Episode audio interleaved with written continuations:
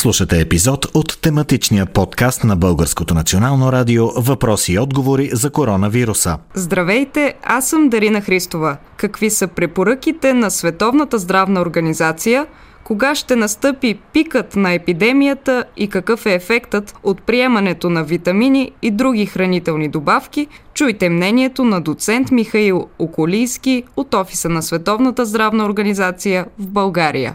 Световна здравна организация се опитва с препоръките си да адресира всички а, нужди и страхове на хората не само в България, но и по света. Те са ориентирани както към превенцията на разпространяването на COVID-19 и а, риска да се заразим, ние, децата ни или възрастните ни родители, така и по отношение на психичното здраве и незаразните хронични заболявания, от които страдат немалко хора в България, които са допълнителен рисков фактор – при заразните заболявания. Не веднъж сме казвали колко е важна личната хигиена, правилното миене на ръце. Трябва да спазваме социалната дистанция и всъщност всичките добри практики, които СЗО посъветва, се имплементират от националния щаб и всъщност заради това беше обявено това извънредно положение, за да позволи на хората по-лесно да спазват тази социална дистанция.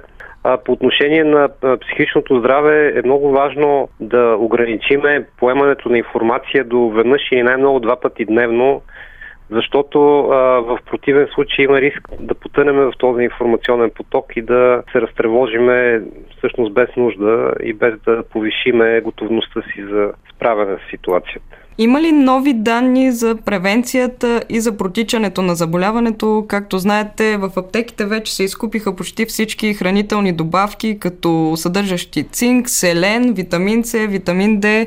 Вижте, тези хранителни добавки и тези витамини, всеки един човек има правото да ги използва. Те в някакъв смисъл повишават имунитета и така виталността на човека но в никакъв случай не може да се разчита на тях и не може само чрез тях ние да останаме здрави и незаразени. Затова тези мерки са много по-важни по дезинфекцията и спазването на личната хигиена. Трябва да внимаваме откъде ползваме информация и да се ориентираме към надежните източници, които са националните медии, най-вече Българска национална телевизия, Националното радио, националните радиа, които много отговорно отразяват проблема. Пак държа да подчертая, че COVID-19 се предава изключително така най-често по капков път, а не по въздушен, т.е. той не лети из въздуха а, и затова е важно да спазваме социалната дистанция към хората около метър и половина, за да може, ако те случайно при говорене или при кихане и кашляне попадне секрет върху нас и ние след това докоснеме устата, носа си, очите си, може да се заразим.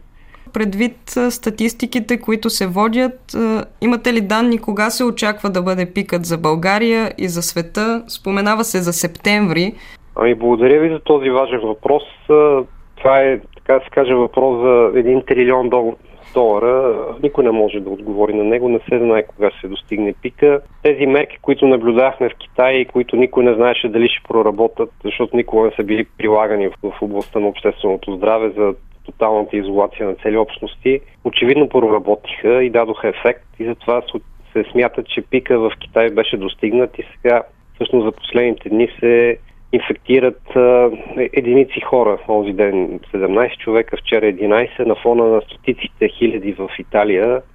Пика в Китай очевидно е достигнат и те отново рестартират економиката си, отварят границите и се, и се успокояват. В България мерките на които взе щаба, бяха изключително адекватни и много навременни. И аз се надявам, че ако наистина тези послания, които обсъждаме с вас, стигнат до ума на всеки един човек и в София, и в Сливен, и в Варна, и в Бургас, и навсякъде, и хората за тези две седмици а, преустановят социалните контакти и се държат отговорно, имаме шанс Господ отново да е българин, както по време на Световното първенство имаше такава 1994 година така фраза на един много известен коментатор и ние всъщност по един доста безболезнен начин да се справим с тази криза, но има и другия риск. Наистина италианския сценарий, ако сме безотговорни, броя на новоинфектираните рязко да се повиши и всъщност това да претвари здравната система и да се